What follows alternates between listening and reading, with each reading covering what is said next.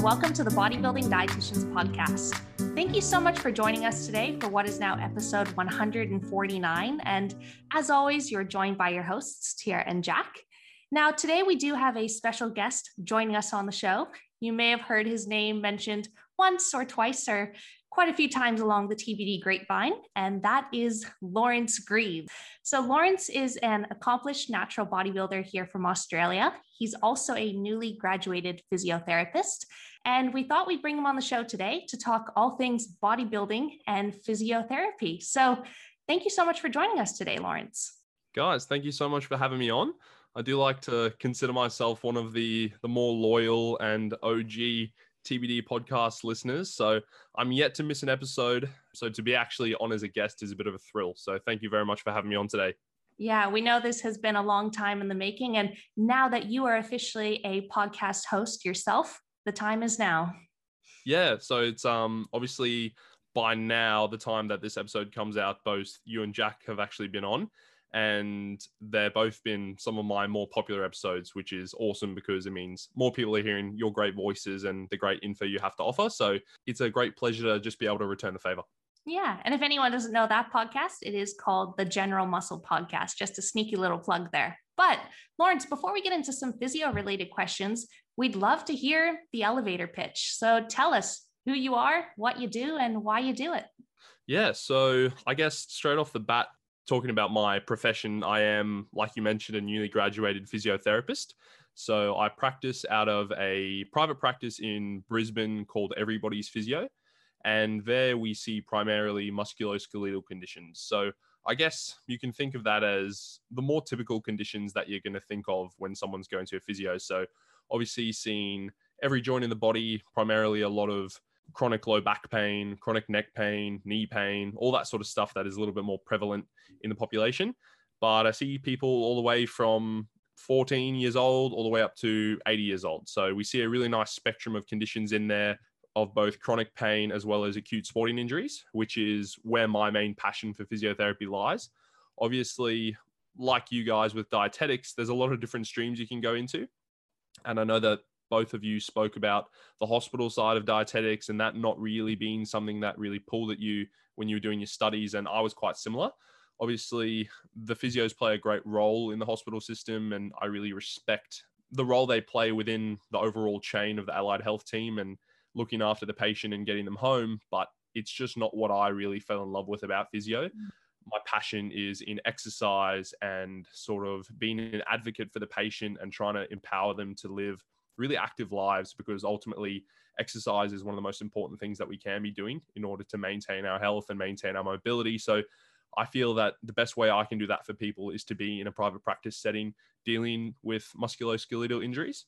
So I am sort of a week and a bit into my physiotherapy career. So I'm not going to pretend like I have all the answers, but it's been a really, really good start. And I've seen a lot of patients already and it's just been awesome and I'm, I'm, super blessed to be in the position i am at the place that i work so it's been a really really good start to the career and obviously bodybuilding is a big part of my life as well so i have been training in the gym with the goal of gaining muscle for about five and a half years and about five years of that has actually been getting ready for shows well i guess i started prepping for my first show when i was 16 so when I was in grade 12 was the first time I decided, okay, I'm going to compete. And I had the guardian light that was Joey Cantlin, my coach who owns Team HFS. He took me through my first competition prep and he's been with me, I should say, the whole way through. So I did my first show in season A of that year and immediately fell in love with it. Fell in love with the whole idea of just being able to train really hard, put on muscle, and then chip away at your physique in order to display this kind of Greek god statuesque end product on stage, which I just thought is such a cool thing to do and to be able to push the body to that extreme where you're really getting the most out of yourself, I found really fascinating. And I learned a lot about myself in that first prep. And yeah, I just sort of fell in love with that feeling of really going through a bit of suck, but still being able to push yourself and, and still being able to get the job done. So since then, I've done two more seasons. Um, my most recent in 2020 where I had quite a successful year and was able to come away with some overall titles and a fair few class wins, which was awesome. And now I'm, I guess, in full off season mode or improvement season mode with the head down. And the focus is just gaining as much size, quality size as possible, getting super strong in the gym, eating all the food. And the next uh, stage outing will be in 2023 of season B, where we'll look to do another string of the shows that I've normally done. So, likely a tropics show up north, a couple of the Brisbane shows, nationals, wherever it may be in Australia, and then hopefully borders pending and hopefully the world's back to normal by then. We can actually get on a plane and go do some of the bodybuilding overseas, which would be sick. Yeah, I know absolutely. We are all aiming together, the three of us, for season B 2023. So I think we're going to have to get on Webjet together and perhaps book the same flight. well, I think on an Instagram post or an Instagram comment, you have already called the window seat. So I'm going to honor that as much as you guys will, but I can see it now you at the window, then Jack, then me, Gemma to my right, and then probably down the aisle we'll have Joey and Lisa, maybe Dan and Nicole as well, Dan and Alana. It'll it'll be a party. The most jacked plane of all time. Lots of protein farts as well. That is true. That is very true. Cool. So we've got a bunch of questions for you today, and I guess with us having a podcast, we get a lot of questions about uh, specific topics which are outside of our scope. So musculoskeletal related questions for injuries and just uh, questions better suited for a physiotherapist. So we've compiled a lot of them together, plus a bunch of questions we got asked for you as well. And question number one here is difference between cold and heat for injuries. Awesome. So just before I start answering the question, I will just give you guys a little bit of props in that I think you do a really good job at making sure the audience knows that you're not trying to put a physio hat on or put a doctor's hat on when you do answer these questions. I think you guys do a great job of answering it within your own personal anecdotes and experiences without trying to go out of your scope, which I really mm. expect, respect. And it's sort of also kept me on my game to do a similar thing on my podcast when I'm getting more of those nutrition questions. But if we get to the question at hand, so heat versus ice. Now, icing is one of those things that is a little bit contentious in the sports injury, sports rehab, and physiotherapy world. There are some practitioners who won't ice altogether. There are some who will let the patient choose and do it if they find helpful. And there's some people who really, really like it. So, the difference between the heat and ice, we need to think about what sort of injury we're dealing with. So, if you've got an acute injury that you've sustained while lifting or while on the sporting field, something like a joint sprain or a muscle tear, that's when we're going to see a pretty quick and pretty acute increase in inflammation and swelling around the area. If that's the case, heat is actually a contraindication. So we don't want to be putting any heat on those sort of injuries. There's a nice little way to remember it. It's do no harm for an acute injury. So that's do no heat, alcohol, running, or massage. So those are four things we want to avoid in those really acute stages. However, if you are having a more chronic condition, chronic low back pain, chronic neck pain, shoulder pain, stuff like that, you're commonly going to have a patient that complains of stiffness in the area. So, having a heat pack over that area for about 20 minutes or so can help to decrease some of that perceived stiffness and decrease the pain a little bit. So, the relaxing effect that the heat has on the muscle tissue can provide some analgesic benefits, which can be really nice. And it can be a really nice adjunct to some exercises or some stretches that you maybe have prescribed the patient. The ice, like I said, more in that acute setting where we're actually trying to dull down the inflammation and reduce that pain, but we don't want to be mixing the two too much. So, the biggest thing I could say is that if you have an acute injury, stick with ice, don't throw any heat on it, do no harm. If you have a long standing injury, I'm just going to leave it up to you. I tell my patients that whatever they find more helpful, as long as they're only doing it for about that 20 minutes at a time. So the longer that heat's on or that ice is on, it can alter our sensation a little bit. And if people are continuing to do it over a really chronic time span, you can actually end up with people burning themselves either from ice burns or from heat burns. So that's mm. one thing just to be a little bit careful of. Mm, very interesting. I've definitely personally had a, a lot of experience with heat packs myself for my lower back. Like I still use it. To be honest, one to two times a day, I use a heat pack on my lower back like even mm. before I go to sleep, just to for the, for the reasons you stated, like reduce some stiffness, uh, especially after a leg day. I find it quite uh, not not necessarily therapeutic, but relaxing in that area. Yeah, hundred percent. And like even the hot baths are, mm. are hmm. quite popular. And man, I'll be copping a hot bath after a long leg day rather than an ice bath every day of the week. Not only, which I think you guys have mentioned on the podcast, can that sort of cold water immersion actually interfere with some pathways related to the hypertrophy cascade and the signaling, mm. but man, hop in a hot bath with some bubbles rather than like gritting your teeth as you like jump into some bath with ice in it. I think the former is going to be a lot more relaxing and you're probably going to get a lot more out of your overall recovery that way. Yeah, mm. you betcha. And Lawrence, what would you classify as acute versus chronic? Where would you then draw that line of saying, okay, you should graduate from ice over to heat?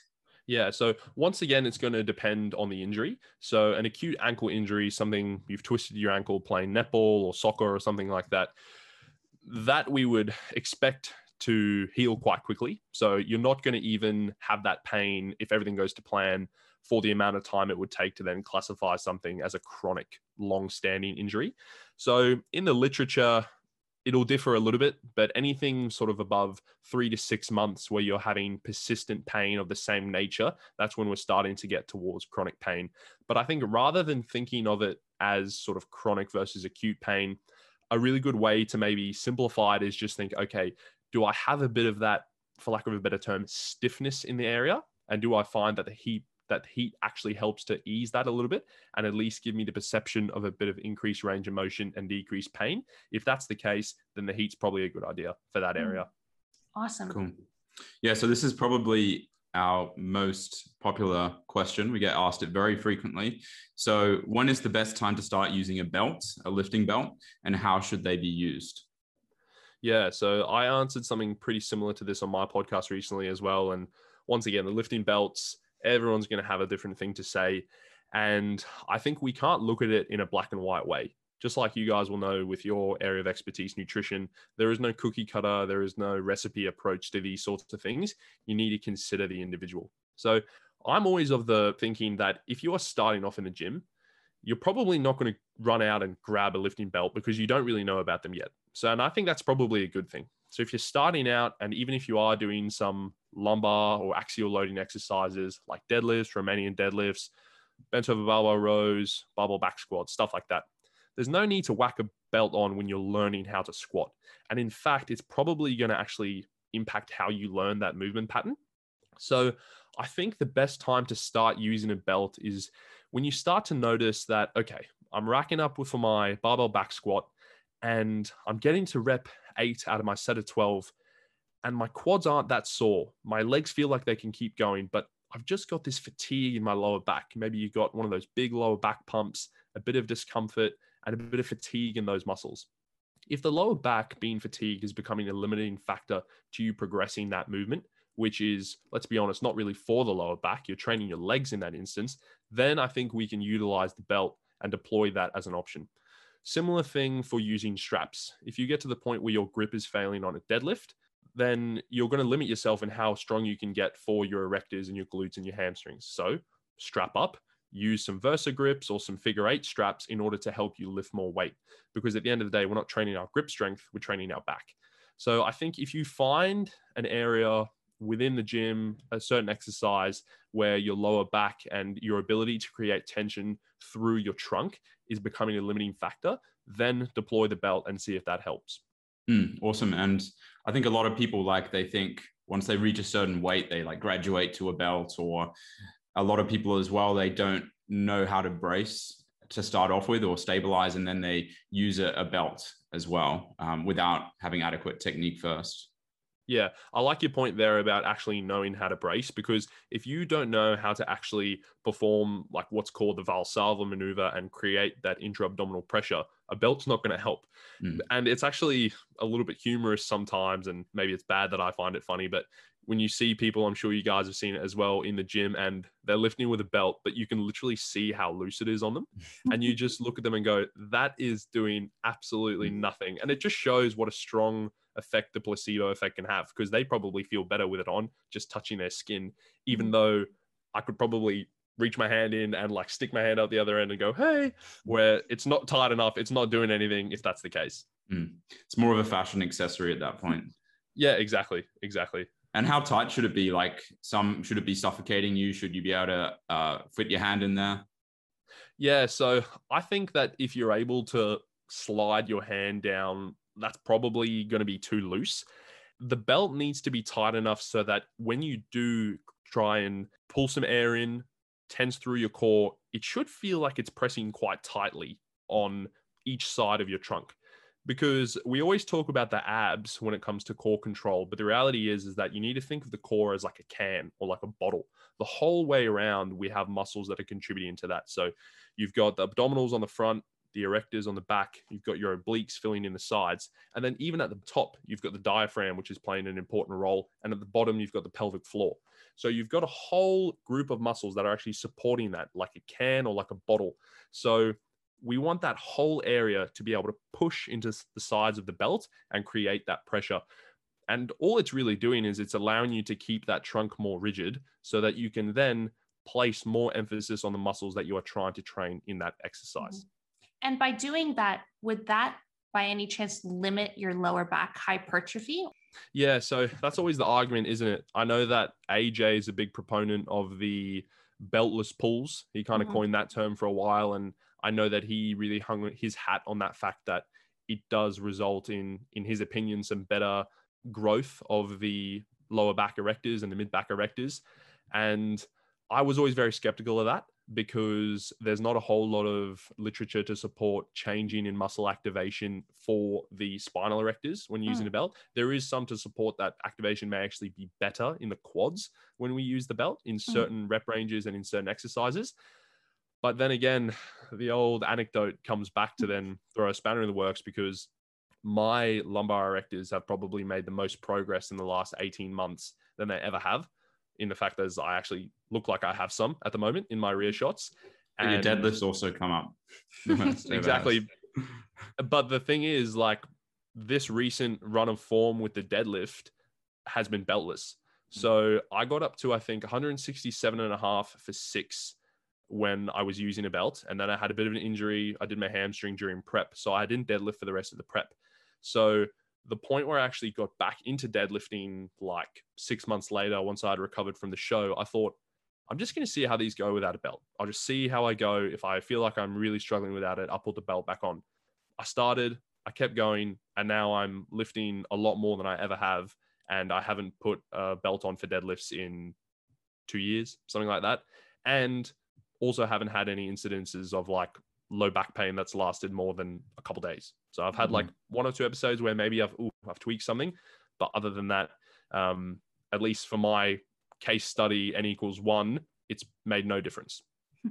And do you think some people are like more prone to to lower back issues? Like I, for one, maybe it's just anecdotal, but like if I try and do a deadlift, last time I it didn't end well, and I feel like bent over rows, RDLs, uh, even like a hack squat, wearing a belt like really, really helps me. Whether it's placebo, I'm not sure.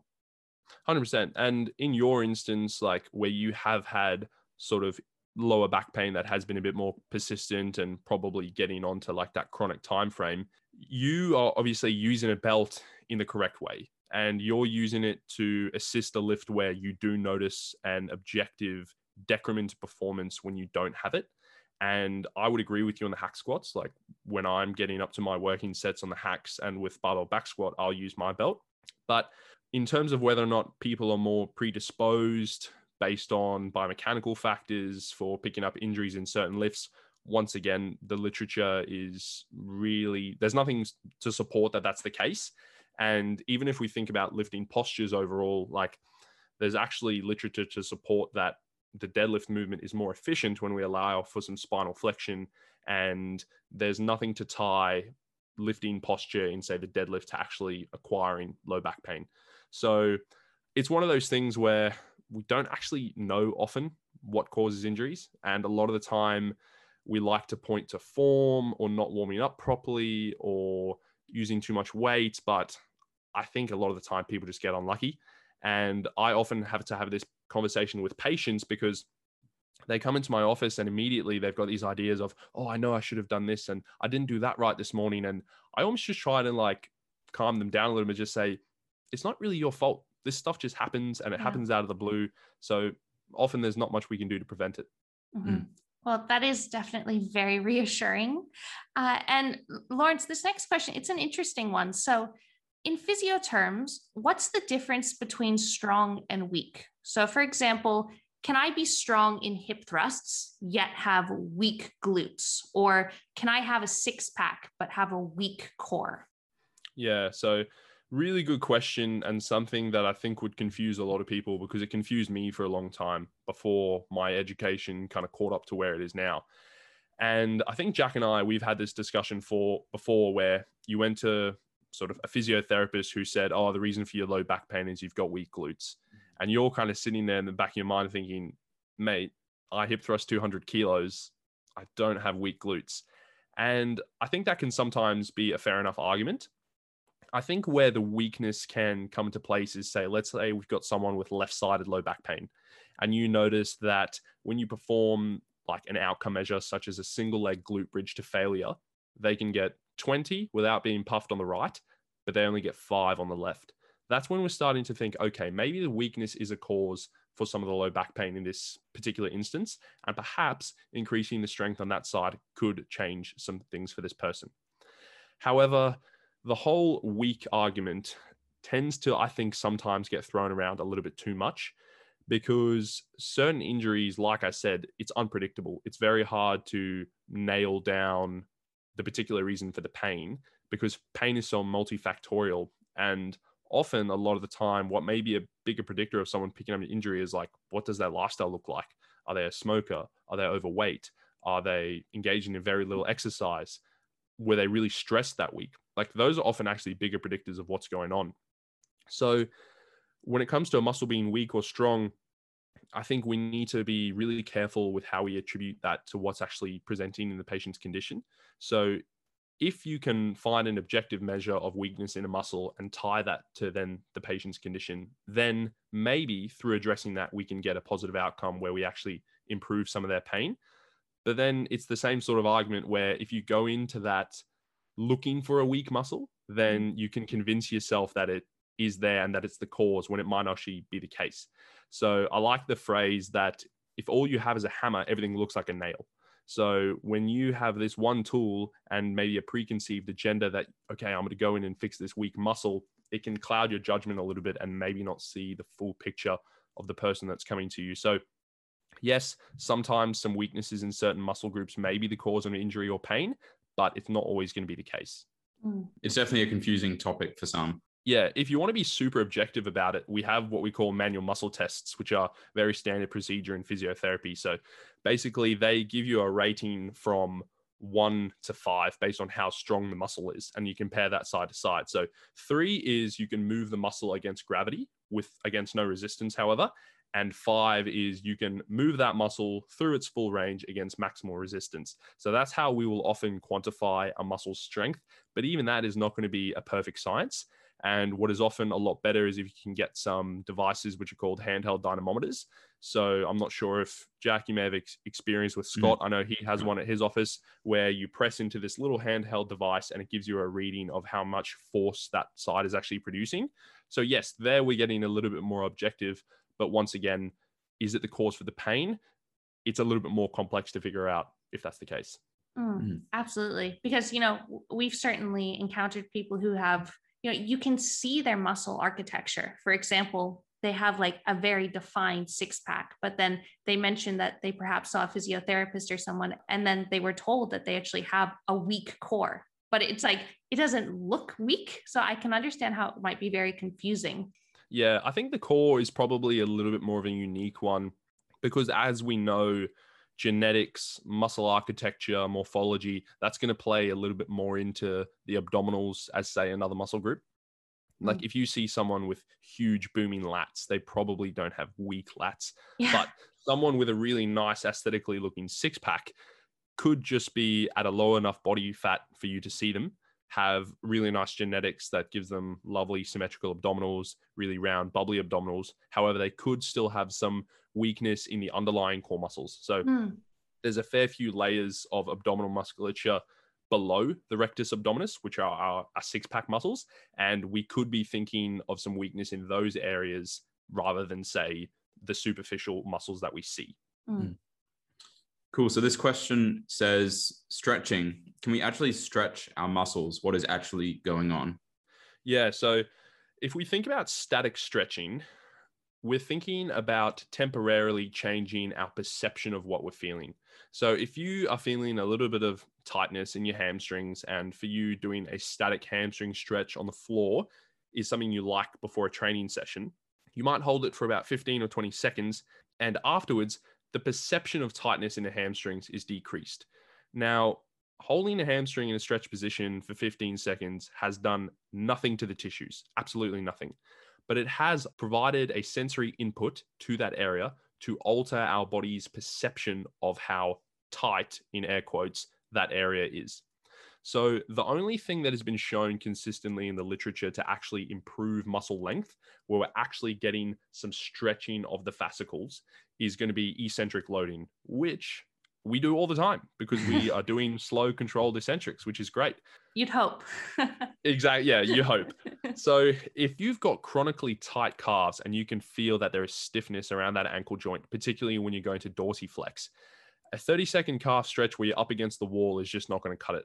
What you actually want to do is get on the Smith machine, do some really slow three second eccentrics under load, stretch that muscle, and then whether or not you want to follow that up with actually the concentric portion and just use it as a conventional calf raise, that's up to you. But that eccentric loading is going to be a lot more effective for actually improving muscle length than a static stretch. But to cut a long story short, the thing that stretching is doing is changing our perception to how stiff or how tight that muscle is for an acute period. So if someone, let's say at week one, can't touch their toes and then week six they can like put their hands flat on the ground. Like is that purely just adapting to the sensory input of of the stretch? It could be. It could be. So in that particular instance in week one if they couldn't and then week six they can. I would be very confident with saying that if they were only doing static stretches, that probably wouldn't be the case. But the bending down the toes is a tough one as well because if you do that, sometimes you can get a stretch that is a slightly different sensation to what you would feel from a muscle. So if you've ever had nerve pain where you get quite aggravated by lifting your leg up while keeping your knee straight, that pain is a little bit different, that sort of neuromechanosensitivity that we call it. And that is something that is really adaptable. So that is something that we provide patients with a little bit of stimulus again and again and again until they can tolerate that movement a little bit more. So in that case, with bending down to touch your toes, you're probably going to tolerate that nerve stretch a bit more. But if it's truly a restriction in muscle length, it's only the eccentrics that are actually going to improve that. Mm-hmm. Mm-hmm. And what is the literature surrounding stretching as a recovery modality? So, for example, it's not uncommon for people to stretch after they do some resistance training in hope that they're going to perhaps feel less sore and recover quicker. Yeah, so I was actually looking at an infographic by a physio that I follow, and she puts out some really awesome information. And yeah, in that sort of thing, it said once again, there is no literature to actually show that stretching post workout will improve your recovery. And once again, we're dealing with inputs and stimulus and sensation. If you find that it's helpful, then stretching post training, if you're doing it in a static fashion, is probably going to be better than doing it before training, mm. as the literature is pretty clear that holding a static stretch in a muscle group for longer than 60 seconds prior to physical training is probably not optimal if you're wanting to produce maximal force and power during weightlifting sessions. So, by all means, if you want to do a bit of stretching afterwards because it makes you feel good, there's no issue with that. But is it going to really improve recovery that much? Probably not.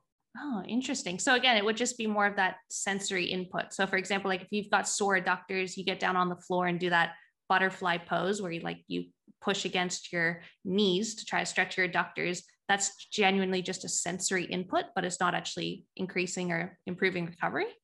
Yeah. So wow. Obviously, in that time, we you might notice that the next time you go do that stretch, it is better, mm. and that's because you're able to tolerate that a little bit more because you've exposed it to that stimulus beforehand. Then you can get a bit further and a bit further. You haven't improved the muscle length. You've improved the temporary range of motion through decreasing that pain or that stretch sensation by a bit. But like you do with sort of like your yoga stretching that you do mm. out in mm. the yard, like it seems like you do that either on a rest day or far away from training mm. because you like it and it makes you feel good and it yeah. it makes you feel like it helps with your flexibility. I don't think there's anything wrong with doing that. Like I do static stretches before my training session. I'm just sure that I only hold them for a very short amount of time. And the reason I do it is because it makes me feel better. Mm. And I know I happen to know why it's making me feel better. But at the end of the day, everyone's going to be so variable that if you have certain things that you like doing and it's not hindering your performance or your recovery, I don't see why we can't just keep doing them. Awesome. Cool. And mm. talking about sensory input, we actually have another question about what are your thoughts on cupping? And can you explain to people what is cupping? Yeah. So cupping has actually been around for a very long time. So it originates in like me- medieval times. And I guess in our modern world, cupping is where you typically get like a glass cup and you put it on the skin. A lot of people do it through their back. And you have a little apparatus at the top of the cup that you pull out, and that increases the pressure within the cup to pull the skin and that area of the tissue up, creating like a suction like effect. So it seemed to get very popular around 2016 because we had the the Olympics, of course, in Rio, and Michael Phelps, the greatest swimmer of all time, was walking around the pool with all these perfectly circular bruises on him, yeah. and that started a bit of a trend where cupping is now quite a, a commonly used passive therapy or manual therapy, whatever you want to call it. And I'm going to be honest, I'm not a huge fan of it. I think the claims that people that use cupping make are not supported by empirical evidence. So a lot of people will say that it improves blood flow, it clears toxins. There's no research to support that. And in fact, the blood flow thing really annoys me because I would challenge you to sort of think that if you're doing a therapy that creates a bruise, the bruise has occurred because there is now stagnated blood in that area. Mm. So, wouldn't actually just going for a normal massage where you're actually pushing the muscle along its whole length actually improve blood flow or hell go for a walk that's going to improve blood flow a lot more than sticking some cups on your body and the research around it as an effective use for actually preventing injury is non-existent and even as a passive modality to temporarily affect pain, the research is mixed at best. So there's no empirical data to support cupping as an effective way to actually manage an injury or to support your recovery. I think that it's probably, if you enjoy it, it's maybe a mediocre way to decrease pain in the short term. The only thing that I think it's very good at is making you look like you've been attacked by an octopus. And that's it. I had a friend back in high school, and this was back in like 2014, and he had cupping along his back. And I was like, what happened to you? Like, it looks absolutely horrendous. Yeah. And I don't know if you guys saw, I shared something to my Instagram story the other day. And this dude is sitting there, very jack guy, obviously a pretty high level enhanced bodybuilder, with no joke, maybe 50 or 40 mm, cups mm, on his back. Yeah. And then it's all the theatrics where he like tenses his back muscles and they're like falling off him. what are we doing? Like, it's just such a passive therapy. And the thing that I think this gets in us into slippery waters as physios, if you're using this, is that it gets you into that way of thinking that you always have to do something. Mm. It makes you think that you always have to put your hands on the patient. Because whilst I think there's a place for manual therapy, I think there's a place for therapeutic touch and giving the patient pain relief during the session if you are always doing something like that, it then gives you the power and it makes them think of you as a pain relief strategy. Mm. When in actuality, the long term way to manage pain is to help them self manage their own symptoms and do that through stretching, exercises, things that are actually going to improve their quality of living. But if they're continuing to come back to you again and again for this quick fix, I think that creates a little bit of a strange dynamic between the therapist and the patient. And I don't think that's where physios are best served in our role.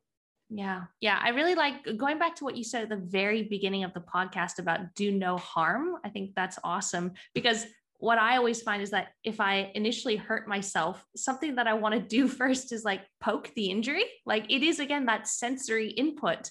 Uh, but like you said, you don't want to necessarily, especially in those acute phases, really be doing anything but potentially icing it and elevating it. Like you don't want to be uh, poking at it. Yeah, exactly. And I do think that there is obviously there's instances where you should be going in straight away to see a physio or mm. to get an injury assessed, but often people will overreact about very little things. And if you give them a little bit of time and you just try and leave it alone, the natural history of a lot of these conditions is quite good. And the body is extremely good at healing itself mm. and adapting. And sometimes we just need to leave it to do that. Yeah. All right. And Lawrence, we do have another question in relation to external stimulus. So, what are the misconceptions behind foam rolling? Okay, so foam rolling is also another one that gets people into all sorts of debates, but I think the biggest misconception that I see is coming back to the stretching issue where people think it's breaking down muscle tissue and blasting apart fascia and all that sort of stuff to lengthen their muscles. But that's once again not the case. Foam rolling is essentially doing what a massage would. It is providing a force to the underlying muscle tissue to create a stimulus that over time dulls down the pain response.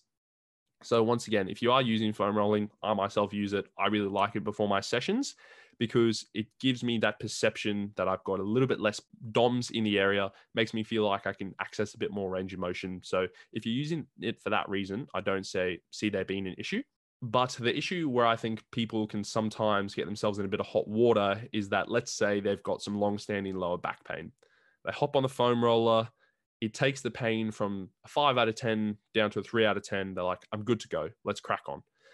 The foam roller in that instance is just a band aid over another band aid over another band aid. And if you keep doing that, yes, the pain might not get worse, but it also might get worse and it's probably not going to get better. So if we're addressing injuries and pain in this very superficial way and not actually thinking about what could be the cause of the injury, then you're spinning your wheels a little bit and you're probably not going to get any better. So, yes, it might be enough to tolerate in the short term, but if you are able to get to the point where you're pain free, your training might improve tenfold. So, we need to think about what we're using the foam rolling for. If it's to loosen up a little bit, to dissipate some DOMs before a training session, I'm all for it. But if you're using that as a way to mask symptoms that really need to be investigated on a deeper level, then I think we're starting to get into a bit of a tricky, a tricky spot there. Yeah, many people certainly have like foam rolling or massage therapy as their go-to sort of solution to being injured or having an injury when obviously, like as you said, that's not necessarily the case. Yeah, and often foam rolling might actually be contraindicated for certain injuries. So if you picked up a quad tear, the last thing I would tell you to do is foam roll because it falls under that massage category. And if we're coming back to do no harm, we don't want to be massaging an acute muscle tear because in the acute stage, that's probably going to just promote even more inflammation and irritate the area even further. Mm. Okay, Lawrence, this next one's an interesting one because I've got a few clients who actually do have hypermobile joints, and we've had to make a few modifications to their training program just based on how they feel when they do certain movements. But if someone has hypermobility in their joints, for example, their elbows, should they avoid doing certain movements that actually require them to do a lockout? So let's say that someone is hypermobile in their elbows and they are trying to do something like a tricep pushdown. Mm. So the tricep push down is an interesting example because obviously with that movement, we're pushing the bar downwards.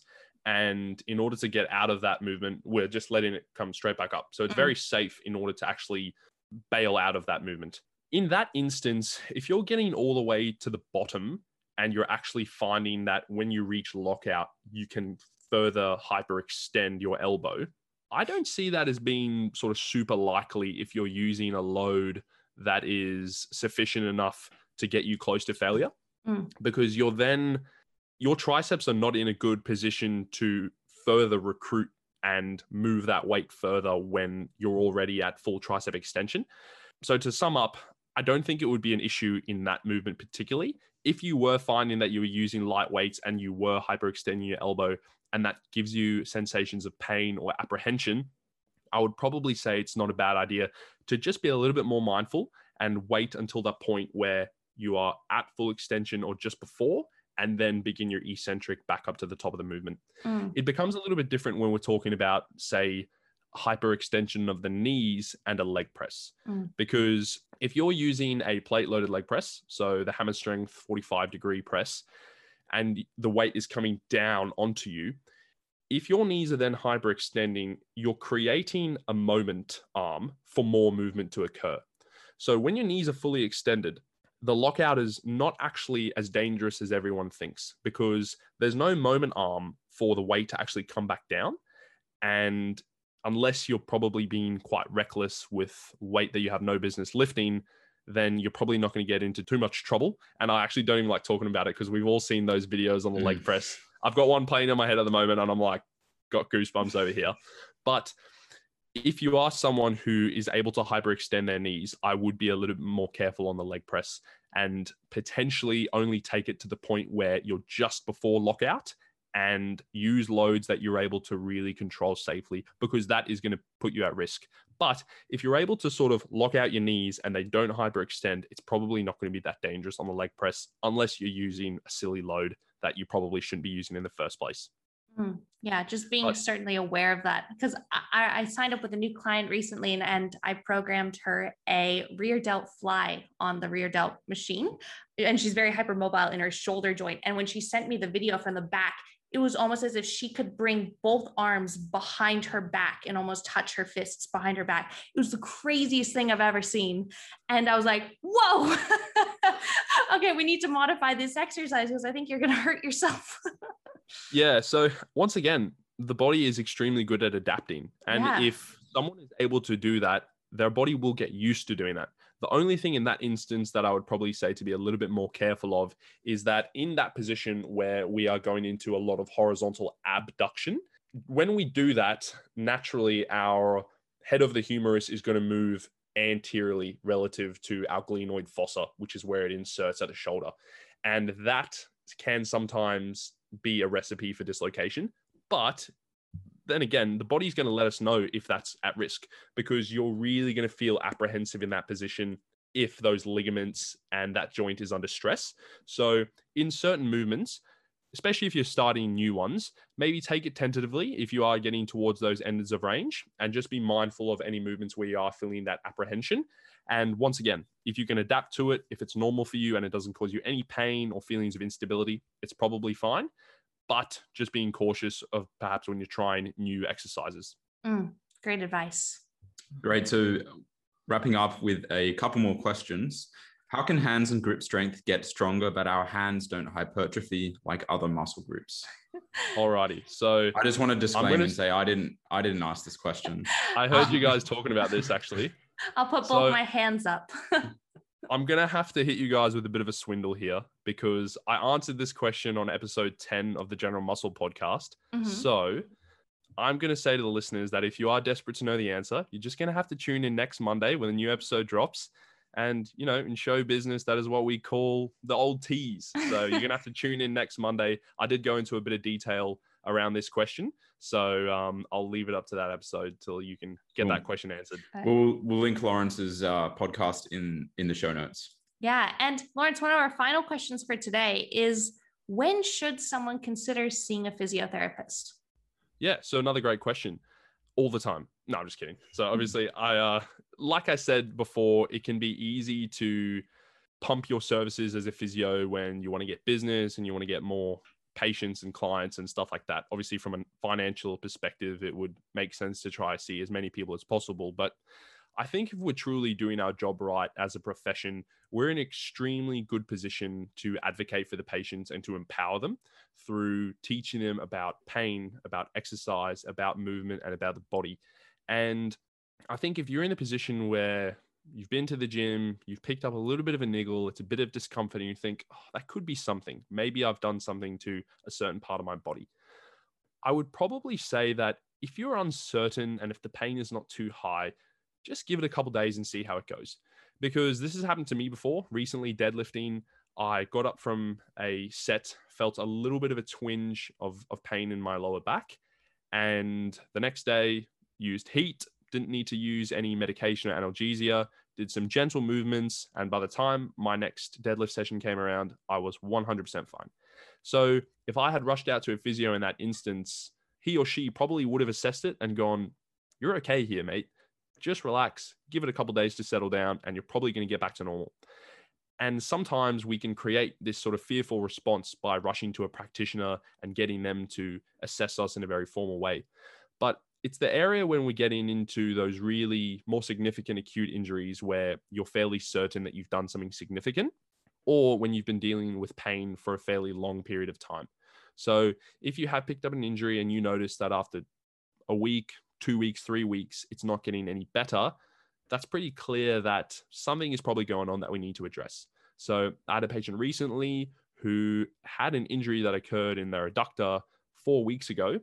It got a little bit better, but then recently flared up again and now has been persisting for a while.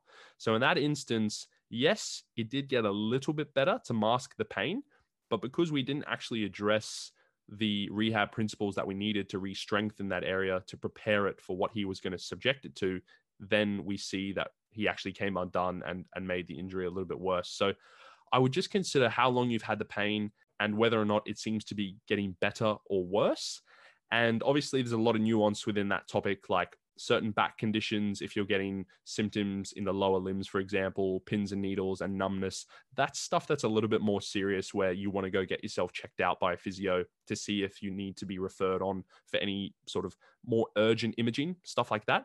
But if we're talking about general strains and sprains in the gym, I think give it a couple days and try not to overreact. But if you know you've done something significant, then by all means, get yourself to a physio and, and get it assessed. Awesome. Mm yeah, very useful information. I wish I had that a few years ago. so the final question for you, Lawrence, is what's something that you've learned this week? Yeah, well, I learned something that I didn't expect to learn this week, and it is that cane toads are very tenacious and opportunistic little creatures. Because actually, in this study that I'm recording from, we had a cane toad that hopped in the house and got in here. So dad was coming home from work at night and there was a bit of rain. So obviously here in Queensland, Australia, this is sort of peak cane toad season. And as the door opened, it just ran inside and we were all scrambling around the house trying to cover it up with something. I'll be honest, I was standing on a chair in the corner of the room just barking instructions because I've got no time for those animals and I didn't want you're, to You're the leader, you need to instruct. I know exactly. You need someone there just calling the place. I was the coach calling the place. So yeah, I had no idea that the Toads actually had any interest to actually get inside and, and check it out. I thought they were going to be pretty happy out there in the wet, but it turns out that a nice carpeted, dry environment is something that they might enjoy. Did you end up getting out the salt shaker? No, I've heard that though. Doesn't it like burn their skin or something? when I first moved to Australia, I don't know, maybe someone was trying to punk me or something. But yeah, there's obviously no cane toads in Canada. But when we came to Australia, the, the surface was covered with them. But they told me that if you actually put salt on a cane toad, it's going to explode. And I was uh, I was very underwhelmed when I first did yeah. that. yeah. no explosions. We should probably, uh, probably just add in that uh, no cane toads were harmed in the filming of this podcast. We don't want RSPCA on our tails. No, but did it all work out in the end? It was all fine in the end. I think dad stepped up to the plate, managed to get it in some sort of bucket, and then promptly yoik it into the front yard where it probably enjoyed the remainder of its evening. and yeah, I'm just happy that the study and the house as a whole is now toad free. So that's a big plus. Yeah. That is awesome. Well, Lawrence, thank you so much for joining us today. It's been a long overdue podcast, but it's been a pleasure having you on. And before we head off, please let people know where can they find you? Yeah, so first off, thank you so much for having me. It's been an absolute pleasure to speak to you guys and I'm just so proud of both of you in not only how well you do with your physiques and your competition seasons, but the info you guys put out and the way you both just carry yourselves as human beings is, is something I really really respect. You're two of the nicest people I've ever met. And it's just been a really great honor becoming your friends over the years. So I just wanted to say a thank you to you guys. But if you do want to find me and follow my bodybuilding journey, I'm most active on Instagram. So the handle is at general.muscle. So that's where I will post physique updates, something on the story with my training and food most days, and starting to get a little bit more physio related content up there as well. If you want to listen to my podcast, you can go over to Apple or Spotify, SoundCloud, wherever you get your podcast needs fulfilled, and just type in the General Muscle Podcast. We're up to episode nine currently, and we're going strong. So the goal is to obviously get to where you guys are, hundreds of episodes down the line in a couple of years, but we've got a bit of work to do between now and then. And if you are interested in um, inquiring about my physiotherapy services, I've got an email address at, and it is lawrence at everybody's everybody'sphysio.com.au. I can send that one to you guys and you can chuck in the description. Mm-hmm. Or you can simply call up everybody's physio in Wellington Point if you're interested about booking in for a consultation. Awesome. Well, Lawrence, thank you again so much for joining us on the show. And if you guys enjoyed it, please remember to take a screenshot, post it to your Instagram stories, tag General Muscle, tag myself, Jack, TBD, and we will catch you next week.